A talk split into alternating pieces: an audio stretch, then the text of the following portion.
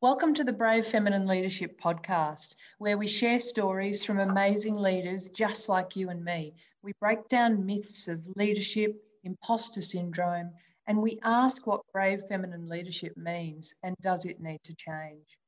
All of these interviews were originally recorded in video format. Follow us on Instagram or Facebook at Brave Feminine Leadership for news on when new video series will be dropping. It's wonderful to meet you. Drop me a note if the content resonates. Melissa at bravefeminine.leadership.com.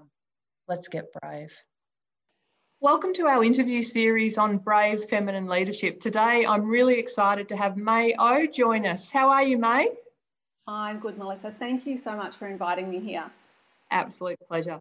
Now, what I'm going to do firstly, May, and excuse me while I look down just briefly, is I'm just going to help the audience by um, giving a little bit of your bio, um, and then I'll, I'll uh, pass to you to give us a little more detail on that. So, May is an executive coach and a leadership facilitator who works across all levels of leadership with a primary focus on executive teams. With a background in psychology, May has an in depth understanding of human behaviour and focuses on developmental and action orientated coaching to increase self awareness and emotional intelligence to help leaders build their own capabilities and to lead high performing teams. May has run her transformational coaching programs for over 10 years, and she's worked with clients across the ASX and blue chip financial professional services sectors. And I just want to share, May, um, I was lucky enough to come across uh, some feedback from some participants in your program, and I found this lovely quote that I just wanted to share with our audience around um, around being being part of one of those programs. And the quote goes: "If you are lucky enough to come into May's orbit, then make sure you seize the opportunity to bring her wisdom and warmth into your life. I feel eternally grateful that I did." What fantastic feedback! Oh, thank you, Melissa. You're very, very kind, and thank you for such um, a beautiful introduction. Pleasure. So, for people in the audience, May, who haven't come across you before, can I ask you to give us a little more um, where your passion comes from and maybe a little bit about your own story? Yeah, beautiful. Oh, gosh, your own story. So, I think, um, as you mentioned, I run these transformational programs. Um, and I'd love to share a little of my own story as to what was the pivotal turning point for me, I guess, going through my own transformation that's resulted in running these programs. And actually, before I do, I've just realized I've said the word transformation, and so, so have you. It might be worth pausing and explaining what do I mean by transformation because it's a word that we throw around in organizations all of the time. You know, we've got to run transformational programs and all of this. So I'll invite you and, and the listeners to picture a butterfly, right? And so I don't know if you realize this, but every single butterfly is unique. There is no two butterflies that are the same. Hmm. Now, obviously, we know that before the butterfly becomes a butterfly, they were a caterpillar at some stage.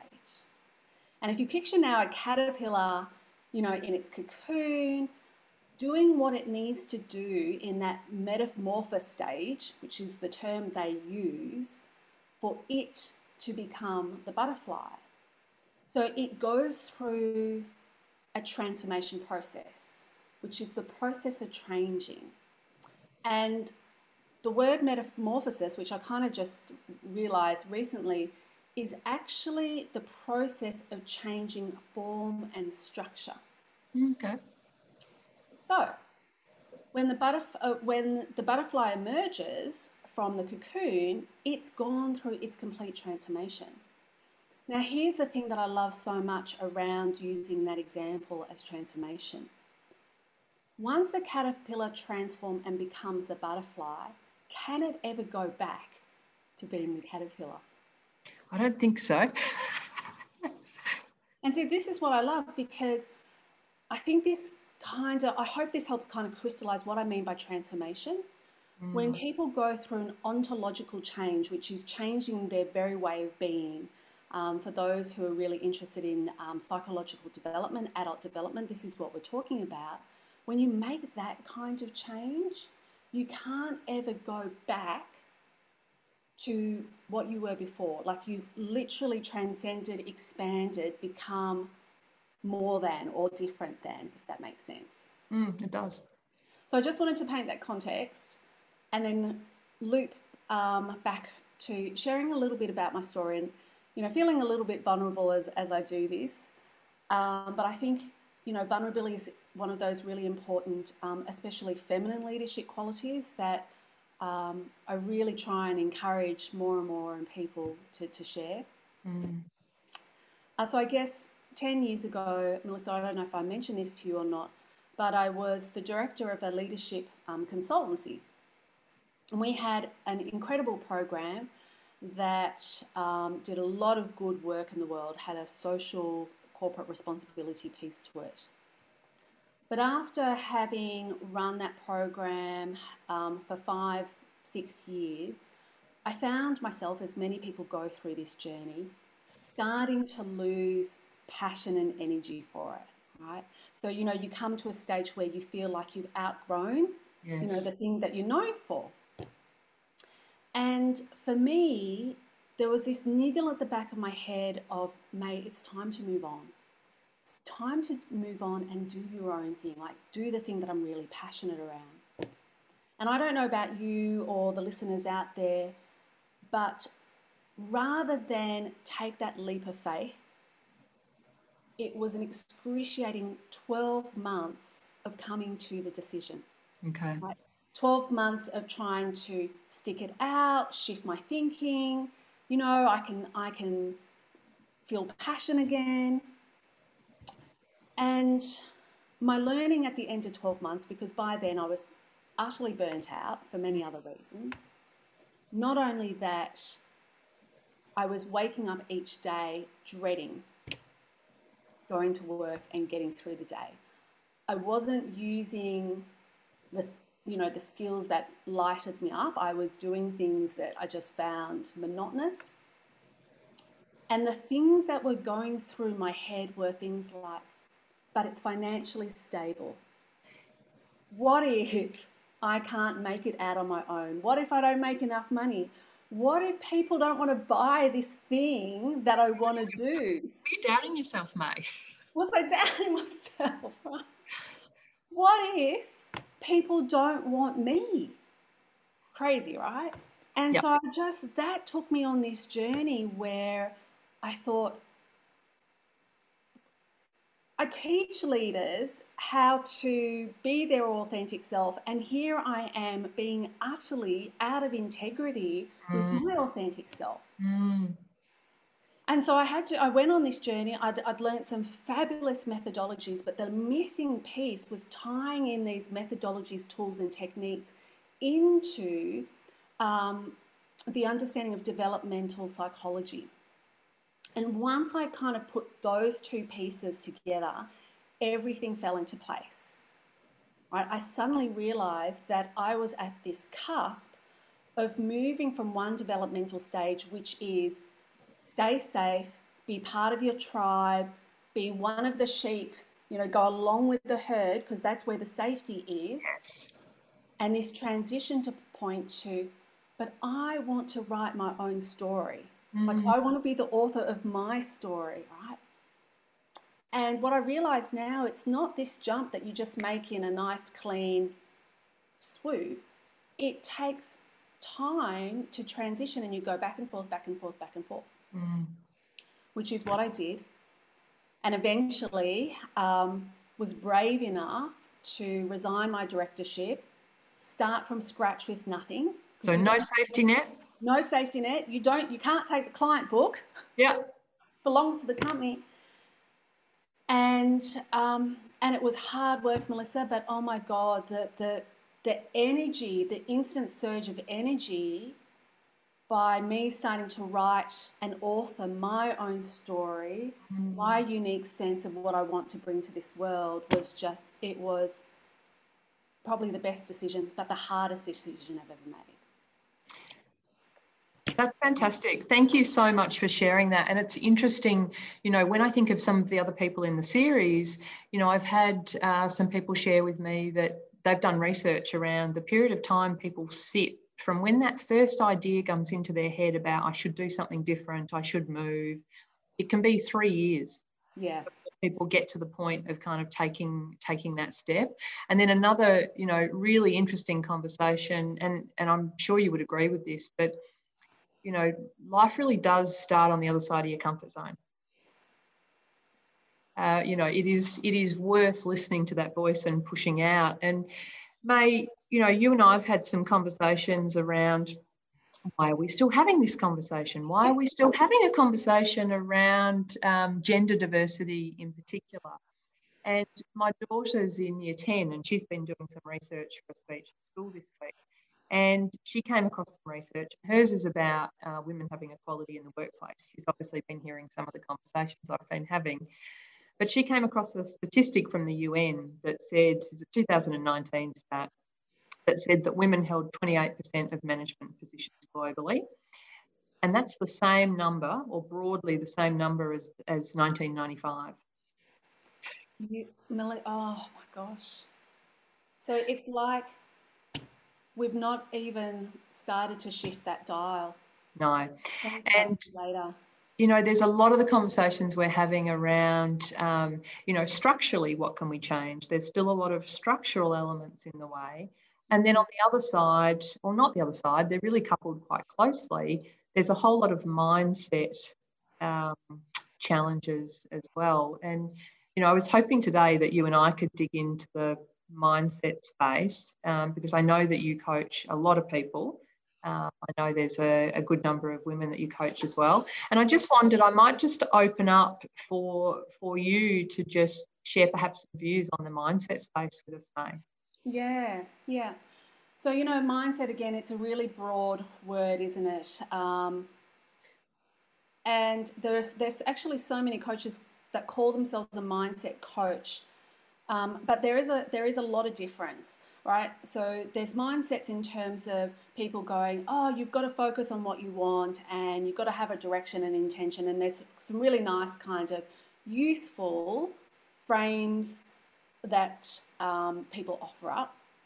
But I think tying back into the developmental psychology that I mentioned before, the mindset piece is quite complex in terms of when you're working with that, you're actually working with someone holistically around helping them understand their inner world. And what I mean by inner world or inner map or inner game is the phrase we use, is um, their identity mm-hmm. that is often um, unconscious to them, but it comes out in their language. Um, understanding their belief structures and helping them to understand what beliefs support them in life and where they want to go, more importantly, and what beliefs protected them in the past but are no longer useful, mm. and how to shift that. Um, the other aspect is, I guess, looking at especially for women, helping them to identify their values as to what's really important to them and helping them to start living in alignment with those values. When you and I first met a couple of years ago, you um, and I was in a transitional phase myself at that point in time. So I was shifting from executive life. I just was recovering from illness and uh, was trying to work out what was the right sort of next direction for me. And you took me through that values exercise, which I think was was very very powerful at the time. You know, I wonder if it's um, worth just elaborating a little bit on what's that all about. Yeah, yeah. So with that values exercise, and I'll, I'll give you perhaps a, just a small example as well. So I recently worked with a, a senior female executive who'd been CEO of a range of different banks in Asia Pac. She took a role in financial services here in Australia and she was miserable. To the point, it was a completely wrong culture fit, um, wasn't alignment with her leader, and she had to leave before, the, before it further impacted her health and her self esteem. Okay. And so the first thing we did was to elicit her top five career values. And the question's really easy. I mean, the question I asked you was, you know, Melissa, without overthinking it, let's just see what comes up from your unconscious mind. What's important to you in the context of your career. Right? And you're literally just looking for the first answers. And once the person's buffered out and they've gone, you know, freedom, autonomy, um, you know, innovation, creativity, whatever it might be, you ask them the question again. Mm. What else is important to you in the context of your career? And the reason why you answer ask that question again is you're wanting to get to the deeper values that aren't conscious. And once you've got that, and you've probably got a list of, I think, you know, we might have had a list of 20 values for you, you ask the person to prioritize them mm. into the top five. That's hard. It, and it's really hard. Yeah, it's really hard. And so for this um, particular lady, this exec, once we had her five, and it was things like what was really important to her was having a leader who encouraged and supported her growth, mm. a collaborative environment, a purpose led organization um, that was doing transformational type of work. Mm. And so, what that meant is that when she went for interviews, she was judging the company not just on whether she could do the role, but did they meet these five values? And I remember her saying to me, May, I've had an interview. The guy who I'd been who I'd be reporting to, gosh, he didn't even make eye contact. He didn't build any rapport. I didn't get a sense that he was interested in developing me. I just got the sense that he was task, task, task. And I said to her, So, you know, what's the answer? And she says, Well, according to my five values, I'm not going through the, to the second interview. Mm. And so the role she has now, you know, when she had the interview with the CEO of that role, it was during lockdown. So she got this role during lockdown. They went for a two hour walk, like they're five kilometers overlap. They went for a two hour walk and talk, and she is often flying. Brilliant. Brilliant, you know, because she's taken a role that is totally 100% lined with her values, which means she goes to work feeling confident each day mm. because there's this alignment. Mm. What sort of, um, that's a, a, fabulous story, and congratulations to the person. Um, I just wonder what sort of patterns do you see? You know, I've heard lots of different stories as I've gone through these interviews, and some of the things I see is people not putting their hand up for positions because, um, and there's one person who shared this beautiful experience of their own. I've worked here for a long time. Um, the team around me are strong advocates for me. Um, mm-hmm. They would let me know if they wanted me to take that role on. Yeah, so interesting. They would let me know if they wanted me to take that role on. And so what I'm hearing there is um, she's divesting her own power effectively and waiting for someone to tap her on the shoulder to say, You're ready for the next step. And I, I would have to say, Melissa, for the women coming to my program, 50%, it's that exact scenario mm. where they've said to me, I don't take charge of my own career, I don't back myself mm. in a mm. meeting, I don't say something unless it's going to be absolutely right and it's going to add value. Whereas I know, you know, the statistics show men don't go through that level of, you know, um, analysis. They just kind of just say what's on their mind. I've got this beautiful um, quote that I saw. Um, Sheryl Sandberg, I think, shared it um, a couple of days ago. And she was quoting a friend of hers, Adam Grant, who's an organisational psychologist at Wharton. And he said, uh, gender stereotypes persist, including in meeting rooms. We mm. expect men to be assertive, so we applaud them for sharing their views. We expect women to be kind and communal, so they face pushback for speaking up. So, you know, many women learn to, and this is still his words, stay silent and be thought of as polite as the right thing to do. Um, you know, this is linked to this whole, you know, one of the reasons for kicking off this series in the first place, which was addressing that whole question of helping women find their voice. Mm. What do you think of what do you think of the the quote and that whole sort of concept? Well, I think Adam Grant's very much true. We're socialized from a very young age to serve other people, to put others first, not ourselves first. um, and to be good girls. Mm. Um, and I think, you know, the patterns that I'm seeing, there's, there's kind of three patterns that are really um, front and center, especially for women, even executives coming onto my program. One, there's this pattern of doing everything for everyone else first my family, my teammates, the company, and I'm last. Mm. And so we call that pattern being over responsible for everything else in your life. But then if you're over responsible for everything else, you're actually being under responsible for your own health and well being. You know, and I think most of us um, have suffered, if we overplay this kind of um, pattern, have suffered some sort of burnout or chronic health chronic yep. health condition, yep. know, myself included. The other thing um, there is, you know, with that example that you said, you know, my teammates would let me know, is that that pattern of my value and my self worth of how good I am is outside of me. Mm. The validation of who I am as a human being comes from someone telling me I'm good enough, telling me I'm good enough to go for the promotion. Or um, one of my clients said to me last week, I got a promotion and I didn't ask for a pay rise. And my manager was good enough to say to me, I know that you're worth more, so I'm giving you this pay rise. But now, good enough to say to me. right?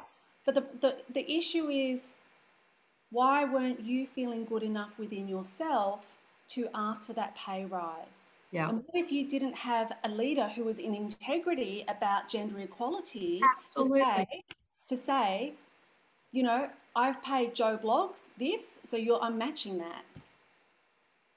This is interesting, May. Um, you know, another person in the series I'm talking to who's been very focused on diversity in their organisation for a very long time and still focuses on um, salary gaps at partner level and year on year finds that there is a significant gap. And one of the reasons um, that she shared is potentially um, contributing to that. And there's there's a book called Women Don't Ask, um, where some research talks about you know men are 40% more likely to ask for a salary increase, and when women do ask, they ask for 30% less. You know, is that the sort of thing that um, you know that you see with a lot of the people you work with? Absolutely, absolutely. And even, as you said, at that partner level and exec level. Mm. How do you help someone, May? How do you help? Um, you know, when we talk earlier about the over responsibility and people putting everyone around them first and themselves last, mm. I just wonder when, if someone hears that, like you're putting yourself last, you're being under responsible for yourself, is that just more pressure about how do I? Mm. Yeah, so I think the key thing here is um, as much as possible in, in the kind of coaching that I'm an advocate for, it's about listening for some of those language cues to identify that that might be a pattern with that person. And what I'm aiming to do as, as a coach is focus on creating the conditions for someone to have their own insight so that when someone you know so through asking kind of questions and sometimes you have to be really gentle about it but but even saying you know did you notice the language that you use there and what, what do you believe about putting yourself first or what do you believe about backing yourself and one client of mine said well what i believe about backing myself is that I'll be seen as pushy. And then the question is, well, what do you believe about being seen as pushy? Mm-hmm. Well, that I'll get rejected. Right? So it comes back down to that, that core fear, which a lot of us have. And so part of the work is, well, what else could it mean?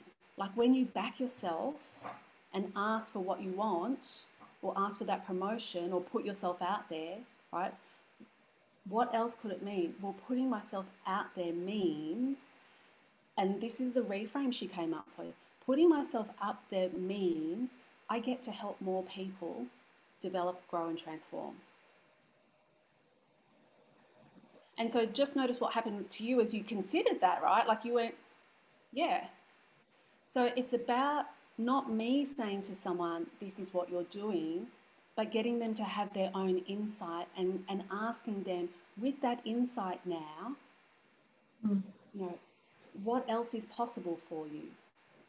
What's a different way of looking at that? What else could that mean for you? And the, the meaning of which is more empowering, more constructive, more, you know, freeing for you. Does that kind of give you a sense? It does. Yeah, it does give me a sense. So, why are we like this, May? Like, why, why, you know, and we we do sort of um, stereotype it a little bit, but I think the research comes out enough to to give us the ability to do that. Why are women more likely to not back themselves? Well, I think you and I have probably done a lot of research, you know, around this, and I think it, you know, it comes down to um, so Massey, who's a social psychologist, he talks about the ages of zero to seven is when a child's mind is like a sponge. So a sponge is doesn't is not able to discriminate good or bad, right or wrong. Like you just sponge everything from the environment.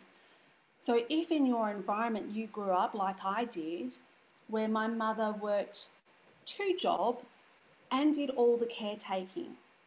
So as a little unconscious being from zero to seven, you see that, you absorb that, and that's the way the world's supposed to be. Mm. You know, that's just an example in, in my own life. I think a lot of women can relate to that. So think about, and I was born in the 70s, right? So think about all of those stereotypical behaviors that happen back in the 70s where it's part of our conditioning. So are we seeing it change? Like, do you, um, you know, do you come across execs of different generations? Do you see, um, you know, hope in that? Well, it's challenging, Melissa, because people come to my programs because they know that something is no longer working for them. True right? So they're they're at this threshold where they're in so much pain because they've lost meaning and purpose, they've lost their mojo. So people will ring me and go, "I've lost my mojo," or you know, "I don't find any more meaning and fulfillment in what I'm doing anymore," mm. or "I really want this, but I'm holding myself back somehow." Um, but what I can say is that after they've done some like inner work, like fairly hard work, because as you said, you know, growth isn't within your comfort zone, like your potential is not within your comfort zone, right? Then they've achieved amazing things. Mm. Know, what sort of work are you asking them to do? What does that mean when you say it's, you know, hard work? What is that?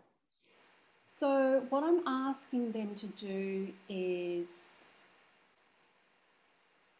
to learn how to identify these kind of patterns of being and thinking in themselves and others, especially if they're wanting to coach others as well. And when you become aware of that pattern, that let's say that you're constantly seeking external validation from other people outside of you, getting your value from outside of you, then start the work on developing you know, the flip side, which is a, I'm going to use the word indestructible, is to develop an indestructible sense of self.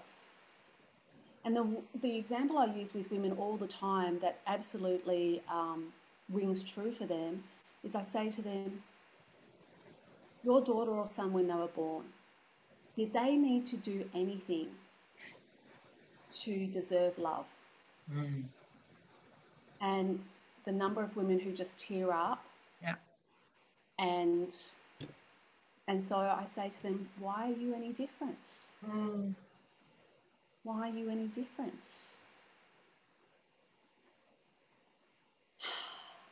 It's very powerful, isn't it? And then once they feel the truth of that, right, and I can feel the truth in that just sharing that with you now, then something inside them starts to crystallize and metamorphosize, and it starts that catalyst to change. But you can't just get something conceptually, Melissa, for it to change. You've got to feel it in your body as well. Mm. Yeah, because it's the feeling of it that is the catalyst. How long do you work with people for, May, when you run your programs?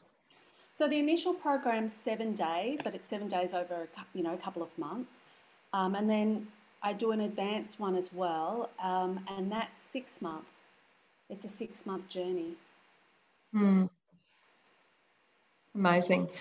I just um, I want to go back to this finding their voice conversation, and you know we're right in the middle of um, um, you know, some very brave um, ladies. So Brittany Higgins, I'm thinking of, with the allegations around Parliament, um, and two other um, female staffers who've come out subsequently. And you know, I was watching a report last night, and I think it was Lisa Wilkinson uh, was sort of sharing the story, and she was congratulating Brittany for finding her voice in all of this. And I just wondered, um, you know, what you think about that. Yeah. So when I think, uh, I think you were watching the project too last night, and I think in terms of finding your voice, that's quite interesting in itself, isn't it? Because to find my voice presupposes I've lost it. Um, and just when I say that, you know, there's so much sadness and grief that comes up for me mm. um, that women actually feel like they've they've lost they've lost their voice. And all of those examples part of what i was hearing in their narrative as to why they spoke up is because they didn't want it to happen to someone else or they had a friend that it happened to their friend. And it, i think it comes back to that values piece melissa and that purpose piece, when something is really important to you, and I think this is more, uh, it, it, I think it resonates with a lot of women. When something is really important, like maybe social justice is really important, or um, never wanting someone else to experience this, or not wanting your own daughter to experience this, that's when I find that women, especially, will move heaven and hell, right? Heaven and earth, sorry, is the, the metaphor to fight for something because it's on behalf of something bigger than themselves. I think that's what's come up for me um, as, as you've talked about that. And I think also, you know, with the Me Too movement and the other two staffers coming up, the change needs to happen systemically. So there needs to be enough momentum mm in the, the, the complex system for the narrative to change. For the narrative to change. We um, we judge ourselves a lot and we compare ourselves a lot. And you know, whether I use the example of Brittany or whether I use the example of yourself, May, um, there'll be a lot of people in our audience who are sitting there thinking, I could never I could never be like that person. I could never do what they did. How do you respond to that? We're so hard on ourselves, aren't we? We are. Because we've all thought that. Absolutely. And you know, you said the, the, the words we compare ourselves, you know, and this just breaks my heart, Melissa, because when we compare ourselves, and I feel really emotional, I don't know where the emotion's coming from, but when we compare ourselves to other people, yeah. we move further away from our own gifts, our own gifts that we were born with, our own talents and strengths. Mm. We move away from that. And um, and you know when we move away from our uniqueness you know, the full expression of who we are, like we're moving away from our own authenticity. And I think that's what happens. That's that's then when we don't want to take the risk. We don't want to we want to start a business, but we think, well, who am I to start a business? We want to ask for that pay rise, but well, if my team thought I could do it, they would have asked me. And so my response to that is Let me pause for one sec. Let me pause for one. Yeah, so I think what happens when we compare ourselves to others and say, I could never be like Melissa or Brittany. We truly believe that. I mean, the word never is an absolute, right? There's no exceptions to that. But what happens when we do that comparison is that we move away from embracing and living and connecting to our talents, our gifts, our unique gifts. Mm. Uh, everyone's born with unique gifts and talents. And I think that's what really saddens me the most. You know, so many people I work with want to start their own business or want to go for promotion, but when you're constantly comparing yourself to others, it it impacts your self-esteem. Mm. Right? It impacts your self-esteem and your self-confidence. Are there any, and I mean, this is quite deep work, but are there any, um, you know, suggestions you can have or you know simple things people can do to try and um, you know improve that self-esteem? Yeah absolutely. And so this comes back to especially women reconnecting back to themselves. Right mm-hmm. rediscovering themselves and part of that is a simple exercise like what's important to me in the context of my career, in my relationships with my health and fitness. What's important to me? So, identifying values. Start being open to your purpose. Like, what is your greater purpose here? Because I find that, especially when women can tap into their purpose for being here or what they want to achieve, then it, it almost kind of over, what's the word? you know, the self confidence and the self esteem stuff almost, the low self confidence and self esteem disappear, right? Because they're, they're, move, they're moving towards being of service to a greater something purpose. Bigger, something bigger. Something bigger, perfect, making a difference, yeah? Yeah. So, purpose, values, and just starting to ask the question of who do I want to be? Right? Not who do I want to be like, but who do I want to be with my gifts, my strengths, my uniqueness? Who do I want to be? And does that sense of being give me energy? Does it give me more freedom? Does it help me empower myself? And this happens at any stage for people, doesn't it? And and often not just once. I mean, you know, I think there's life yeah, and that's part of that psychological adult development is that we shift, you know, through our life conditions changing. Mm. May, um, I just wonder from your perspective, um, what does brave feminine leadership mean? Um, and does it need to change? So, you know, I shared earlier, I, and I love that phrase, brave feminine, and I've been, I've been contemplating it.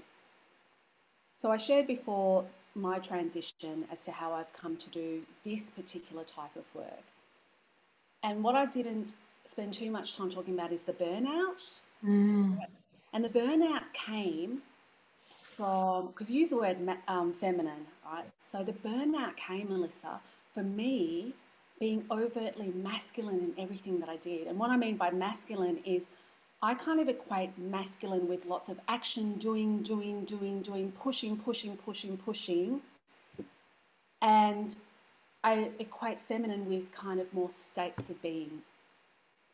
And so the burnout came from being someone that wasn't true to me, that was inauthentic to me, and when I finally went out on my own, that began a six year journey of reconnecting back to my feminine self, mm. like the feminine qualities. And so, you know, some of those feminine traits that I bring into the coaching program are traits like like really deeply listening to another person, not just with your ears or your mind, but almost like with your whole being, your whole soul. Mm. Holding space, you know, holding a really psychologically safe space and meeting people where they're at. You know, that was such an important lesson for leaders last year during COVID. Not Absolutely. saying to people, come on, chin up, it will get better. Yeah. Um, and I've been really grateful for, I think, that burnout because it's allowed me now to shift and go, okay, if I am tired, who am I being? Have I, have, am I taking on too much of that masculine energy? And how do I tap back into some of those feminine traits and energy of restoration, intuition, trust, those kinds of things. Mm. Yeah. Do you think broadly, when you think about that, then, am I reading into the lines that there's an opportunity for people to um, potentially focus more on their feminine energies? Is that what I'm? Because that's very much the journey I'm hearing that you've you've been on. Um, so I think sometimes um, if we're if we're talking broadly and we're wanting to speak to humans, then for me it's the transition from just doing, constantly doing, to actually who am I being? Mm. Who am I being? How am I showing up? How do people feel when they leave my presence? Do they feel intimidated, contracted, stressed out? Right? Or do they feel safe, encouraged, empowered, inspired by who it is that I'm being. So I, I see feminine, fe, that kind of feminine, feminine leadership in terms of more of kind of states of being. Does that kind of make sense? It does. It absolutely does. Yeah. Yeah. yeah. That's fantastic. May, it's been incredible to have the chance to have a conversation with you about this. Um, you know, you you demonstrate your um, you know giving space for listening and you know how thoughtful um, you are in terms of listening for words and um, you know asking people i think i think it's a very powerful thing to start listening to that voice inside or being aware of that voice inside and maybe starting to challenge it a little bit. Yeah. i love the way you did that when you told the story about you know when you have a child do they need to do anything? Yeah to receive love. It's incredible. Thank you so much for joining in our conversation, May. Um, we will make it easy for people to find you because I know that many people in our audience will, will want to reach out and, and be very intrigued about the sort of work that you're doing. So, congratulations and thank you again for joining our Brave Feminine Leadership series. Oh, you're welcome, Melissa. And thank you very much for thinking of me and inviting me along. Absolute pleasure. Hello there. If you're enjoying the podcast and would love to accelerate your own growth and leadership, then head to bravefeminineleadership.com forward slash brave tips for your gift from me, where I've captured all of the amazing tips and themes that came out of these conversations. I hope they help you feel your brave rising.